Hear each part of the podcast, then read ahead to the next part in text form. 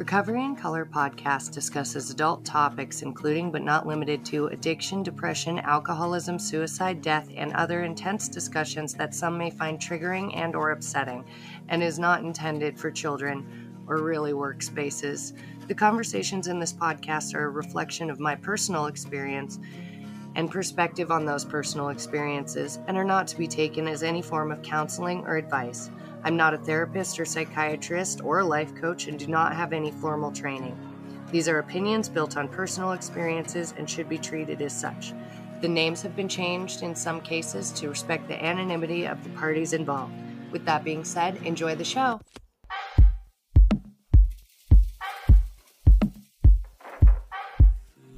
Just let me be. I need to breathe. Give me peace. Although this changed me. Just wait and see. Just wait and see. All right. And we made it back. Welcome back to Recovery in Color podcast. I'm your host, but you know me, and I'm going to get right into it. So, I was thinking at my work today about, you know, what to talk about in the next episode, as I often do. And, you know, what I was thinking about with all we've talked about in the last couple episodes, I feel like I owe some honesty to this recounting of my life. And, you know, we talked about what happens when I, as a child, lost control in my life and it manifested in weird ways like hiding peanut butter and powdered sugar in my closet. Um, because in my life, I had lost control. It wasn't just the loss of control in the sense that my parent had died suddenly and violently in a horrible car accident. After that happened, we moved across the country in with my grandmother, as I mentioned in the other episode. And so we did this huge trek from one place to another. And it wasn't like one move and done, it was several moves back and forth. And I didn't get to bring my cat with me. And so lots of lack of control. Not only had we moved across the country, but I had a parent who was in mourning and also had to work. She couldn't, she, wasn't allowed the time to like, you know, America and our great system doesn't have a, a widower's grace period where you get to take some t- time off from work to emotionally and mentally heal. She was a bartender and a waitress and had to like work on that broken foot. And you know, what happens when something doesn't feel right inside a child, but they can't really articulate it? These were big things that my family was going through. They weren't little thing It wasn't just a move. It wasn't just a loss. It wasn't, it was all of the things all at once. And before I went to the school where I had the what table should I sit at incident, um, I went to a school before that. And this school was big, it was bigger, it had a lot of students. I remember it seemed so beyond me. I felt so small. I did have, like, I could only tell you the good memory that happened. And I remember we were in PE class and there were another group of girls that were like we were friends we seemed to get along good and these seemed to be well adjusted, smart girls. This was clearly the better school. Um, and me and one of the girls had a very similar name, so similar, in fact, that she started calling herself Kina so that we wouldn't get mixed up. And she stayed a friend of mine all the way through high school when we finally all joined together again. But I met them in grade school previous to the grade school I ended up staying at long term, which was the school where I traded the boys' table for a new set of girls' table air bunnies that you can't see because this is not a visual medium. And I remember in this big school with all these kids who all seemed, I don't know, happy and smart and busy and together. I uh, getting off the bus, remember freezing at one point, and kids just kind of did what kids do. They pushed past me and they shoved past me. I ended up falling at one point, and you know, no one stopped to ask if I was okay. I just kind of had to get up. I think one kid actually like kind of snickered at me because some girl had just froze up on the bus to the point where instead of just moving forward, she got knocked over and kids did what they do. And something didn't feel right. Everyone here was had friends already and I was in this new environment and nothing felt good. It felt bad to me. And I remember at one point in my class, there was a student leaving the class. And I remember specifically they were in a wheelchair and they were they were leaving and you know the students were all hugging them and saying how great a friend they were and how much they'd miss them and they didn't want them to go. And of course at the time as a younger kid i didn't realize that adults tell you to do all these things. You're supposed to do that. When someone leaves it's very um, expected response. But in my head, what I saw was this person being praised and getting positive attention. And they had so many friends, and everyone was so sad that they were leaving. And I remember thinking, man, I, I want that. How do I get that? How do I get that kind of validation in my world?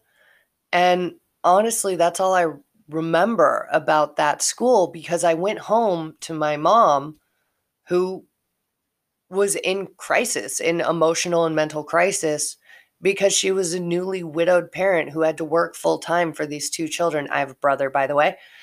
And uh, I went home and my mom asked how my day was. And I did the only thing I knew how to do, which is I told her only the bad things that stuck out. I had a bad feeling. So I told her kids pushed me on the bus and they were mean to me because something felt wrong. And maybe it was maybe it was my environment. Maybe if I left then people would be nice to me or maybe my mom could do something. I don't know what I was expecting. But what happened was I she took her daughter out of that school. Sorry about the paper sound if you can hear that. Um, which is a very reasonable response of trying to protect your child. Um, she she pulled me out of that school and put me into the school that I ended up staying in. And this was probably the first I don't know if you can call it like a flat out lie, but the first time I articulated information incorrectly and it resulted I mean, it resulted in, it affected change. Things happened because of it. My mom did the best she could by pulling me out and putting me in a different school. How horrifying my daughter's being bullied. And because of that situation, I ended up, I would spend the next eight years in a school where I was going to be actively bullied. And it was by far one of the most I think as like the most it seems like the smallest things we say sometimes can have the biggest effects on our life later. And like looking back 2020 vision and all that, meh, meh, meh, you look back later and you're like, oh, well, that was, could have done a million things to avoid that. But here's the thing, you know, I don't think I could. Because I was in the middle of an emotional situation that I could not describe to people. And it was weird. They when I got into the next school, I remember I had a mandatory, I guess, counselor and you know, they had me make this box and put memories of my dad in the box so that I could put away the the grief and put it inside a box and then I would be all better, you're healed, fine, except I still felt bad. And I remember the same day that this counselor had me build the box, we were supposed to run the mile. And you know, they line up, they line up the kids, and we all run in a pack in a big circle until you've you've ran a mile and they time how long it takes you to run. And you know, what I learned right away is that um wasn't good at it. Wasn't an active kid. Was a real slow runner to the point where the other kids were done with the mile and I was still running and there was a lot of come on, hurry up, was taking so long, just run faster. And I just decided I wasn't going to do it, very much to the disdain of my phys ed counselor. And I just decided I wasn't going to do it. And my my phys ed counselor, my phys ed teacher, and they they demanded answers. Why aren't you going to do it? Why do you think you don't have to do this? You have to run this mile or you're going to fail class and then I don't know, your life will be over, I guess. And I remember I just came out with the best way to get people to leave me alone. And I said I was sad about my dad. Was sad about my dad. And further to that effect, when they're like, oh, that's too bad, but you still have to do it, I started to say, you know what, I'm having flashbacks. I'm having nightmares about my dad. I can see it. And really, what I was trying to articulate was I was developing a trauma response to losing a parent in a car accident. I thought about it a lot on an obsessive level. I think I wrote a poem. We were all supposed to write a pretty poem. And I wrote a poem called um, A Murderer Called Black Ice.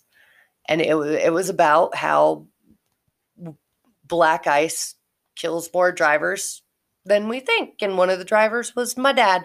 And I got up and I read it in front of the whole class. And teachers were notably upset. And I remember my counselor asking me if, like, well, did you see him in the funeral? Was it an open casket? And I said, no, but I can see it in my head. I can see as if I was there. She went, well, were you there? And I was, well, no and every time it wasn't like it wasn't like the catastrophe was big enough to get people to understand how badly i was feeling and so eventually i started telling them that i was i just let the adults go with the most upsetting thing and then i agreed with that and this started a long line of problems in my world because one of the things i didn't realize i was doing and i didn't understand what was happening was I would tell the teachers this so that I didn't have to cry in math class or be humiliated in phys ed. And then the teachers would turn around and tell my mom how I was having flashbacks and trauma. And my poor mother, who did have to go and identify her husband, because that's something they have you do when you know someone who's passed away. Someone has to identify the person who's passed. So my mother, who did have to do that, did have to suffer through flashbacks while these therapists had conversations on how she could do better untraumatizing her daughter in a situation she had no control over because she couldn't control what I was saying while I was at school. And I was saying whatever I could say to get teachers to leave me the hell alone because I was bad at everything, it seemed like. I was bad at math, I was bad at spelling, spelling. I was bad at phys ed. I was bad at making friends. I was bad at reading people and uh, if they were teasing me or if this was just normal kid banter, I felt like I was bad at everything.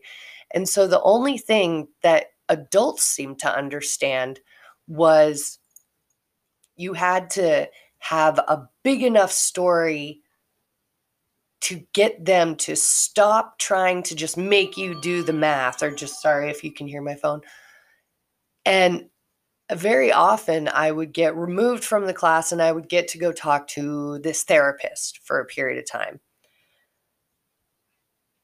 And the it took them some time to figure out that on top of all of this, I was incredibly dyslexic. So it wasn't that I was just too traumatized or too lazy to do the work. It was that I was dyslexic and had a learning disability on top of this thing. So it's, it's, just more and more upheaval in my world, more lack of control. I couldn't control my learning disability. I couldn't control uh, my environment at home. I couldn't, and so I started manifesting ways to control situations. One thing I could control, and I've mentioned it in other episodes, is I could control when I went to the bathroom. The bathroom became like my safe space because of this. I would go and hide in the bathroom, specifically during math class, because it was just easier. It was easier than having to sit in this class and feel humiliated and stupid and emotionally exhausted and then have a bunch of kids giggle at you. I remember you know, it's weird. I remember in weird spurts and chunks. But what I mostly remember is no one wanted to accept that I was just sad and didn't feel good. That seemed like a yada yada thing. You know, put all your feelings in this box and close the box. Look, you're all better now. And except I wasn't, it wasn't working. So, all these solutions that the adults were giving me weren't actually making the bad feelings go away. Now, when I feel like the more we snowball through grade school, I mean, I could just fill you with a bunch of extra information that is really just me recounting the hundreds of things that were not working out in my life, specifically st- centered around like not being able to read or write or do math well. Um, in fact, to a point where Later in life, I used to tell people I was illiterate so that I didn't have to worry about the reading or writing thing at all. It had gotten so out of hand. And I remember shame started coming into the picture. Eventually, through school, this miraculous thing happened where they started, they changed it so that you couldn't be held back without your parents' permission. It was really uh, something they were trying to move away from as far as holding children back in school. And one of the things that started happening in this tiny school I went to that didn't have a lot of resources is they took me and a couple other kids to the special ed learning room. And those of you from you know, the elder millennials and definitely the Gen Xers out there. And as you go back, you recognize that term, the special ed room. And it was short for special education, but it became a slur among kids like, you're a special ed kid. And this special ed room was a room where they removed you from the main math class or the main reading class that everyone participated in and you went to this other room, presumably to learn math a different way, except they didn't have a different way to teach math yet. So mostly I just played Oregon Trail for a long time. Uh, got real good at it. If you know what game I'm talking about, then what's up to you? But it didn't it didn't help progress anything. There was I now that I'm thinking about it, I reached this point in grade school, and even thinking about it now, I still to this day have moments where I feel like I am stuck in that space of just not being smart enough, not being comfortable, not knowing how to f- work through and respond to other people. And it seemed like the older I got, the messier it got. And, you know, we're all told, and especially when something tragic happens to a child, one of the favorite things for adults to tell you is you'll get it when you're older. You'll understand when you're older, right? You'll get it when you're older. I can't explain it to you now. You'll get, you'll understand when you're older. Except, no one, I was getting older and I wasn't understanding anymore. People had all kinds of answers as to why a parent might die. God has a plan God won't put you through anything you can't handle. What doesn't kill us makes us stronger, on and on. but none of these answers helped me feel better. And I feel like everyone delivered them in a way where it was supposed to, like they were expecting, I'm going to say this and it's going to be better and you're going to be better. Except I wasn't. And as time got on, I got more skittish and teachers got less patient. They didn't know what to do with me. And to be perfectly honest, I think that's on them. We need to work harder on our education system. We need to work harder understanding the psyche of children and maybe have a couple different methods of math that they can learn. I mean, recently I was looking at the way they're teaching math to kids now, and I still don't understand it. I lay awake, not at night during the day because I work third shift and I sleep during the day, but I lay awake worried about the day I'm going to have to help my kid with, you know, big bad math homework. And I could barely figure out math in grade school. And not only could I barely figure out math in grade school, but they had started to give up on me. I was just this emotional, skittish kid that no one could get through to. The more they corrected, I remember piles of teachers trying to work through reading and writing with me. And really, what I felt like it just became is three or four teachers having to work on the stupid kid who couldn't figure out which there was the right there to write in a sentence. Why do we have so many ways of spelling there anyway? If you read it out loud, can't you tell through context which one I mean? Why? What?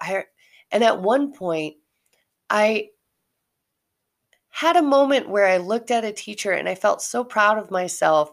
I said, Yeah, I'm a bad speller, but I think I'm pretty good at avoiding some of the words I'm bad at spelling. And the look on their face was so plainly, You're fucking right it was so obviously a look of no you don't you a bad speller and i was crushed immediately i wanted in that small moment i wanted a little bit of val- validation or a little bit of that's really smart that's really good that's a g- good technique when you don't know what else to do and instead it was just pointed out to me that if I was doing that, I wasn't even doing that well. this is just big fat time of moving from what was very possibly the better school in the beginning, looking back on it now, because I didn't know how to articulate that I was feeling bad just because of my own environment and my own feelings. I said that the school was making me feel bad. And so I got removed from what was very possibly the better funded, more teachers school. And as a child, I had been the catalyst of this event, this change. And I had done it very much on purpose. And it backfired. It backfired so atrociously, guys. And I don't know what I look at my son, man, I have a son and he like lied to me about whether he ate cereal or not that morning a couple days ago. And it was all I could do not to have a full on episode meltdown, not like a full on why would you lie to me? And honestly, I probably didn't handle it the best way. I accused another adult of maybe showing him that lying was okay. And you should never do that with a child. And more, I couldn't figure out why he felt the need to lie about what seemed like such a simple thing. I've learned why I lie about things. And why I lied about things as a child was not knowing how to articulate what I was exactly feeling. And much later, it manifested in lying about really weird things. Um, whether or not I was knew the time. That was a long pause there. Sorry. And I like I couldn't one of the things I remember my mom saying is I wouldn't ask you the time unless I had a watch on me to double check whether or not it was true but I had come up with this method as a form of control, this telling, learning to tell people what they want to hear due to their reactions. But I was terrified when my child gave me this mundane, seems not very important passive lie because maybe I was immediately scared that of knowing why I used to do that. Maybe I was hurt. I don't know, but it was a bad parenting response. And I think it was very much in direct connection to behaviors as a child. And I immediately assumed it must be the same behavior. Now, I gotta say, neither of my kids' parents have died, and he hasn't had a huge catastrophic event, I think. More on that later. He's had some uncomfortable events. And it was probably very much that he just wanted to say he had breakfast when really he ate a chocolate bar and he probably knew that he shouldn't have done that but in i mean in all honesty i wasn't even going to be mad about it i was more immediately terrified at this concept that i had somehow passed on this habit of not knowing how to articulate feelings and therefore lying about situations because of not knowing how to articulate feelings. And maybe it was that. Maybe it was because he didn't know how to tell me, well, mom, you didn't go buy freaking milk. There was no way for me to make breakfast for myself this morning because all the little things that I make for myself were not available to me. And that's on me as the parent. And that's a lot to communicate as a child. I don't know, man. It's some weird shit. But I do know that looking back on it, I'm going to reiterate it, reiterate it, restate it. I don't know. I'm going to say it again. In response to not knowing how to communicate what I was going through, I communicated the wrong thing.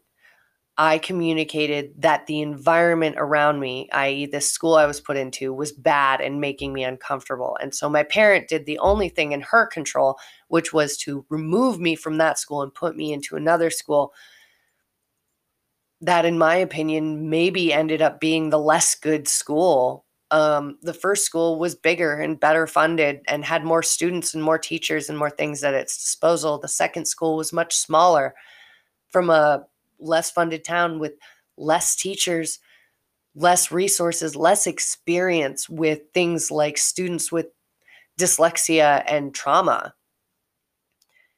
And because of that, I had thrust myself into this environment that was not going to be productive to me.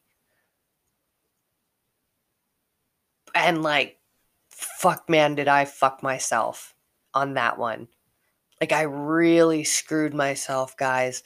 Not even not like again, and I think I've said it in other episodes where sometimes I don't even know what I was expecting as a result. But it wasn't what I got. and isn't that always the fucking case? I expected I did something with the hopes of a result that I didn't actually have in mind. And because of that, I just got a chaotic result fucking fucking kids, I guess, but mostly fucking traumatized kids, man. We're we're weird. We do weird shit when we're traumatized. I don't know. I hope you have a wonderful day if you're listening to this in the morning. And I hope you have a wonderful night if you're listening to it at night. And either way, um, be kind to yourself and someone else today. Bye. Thanks for being here.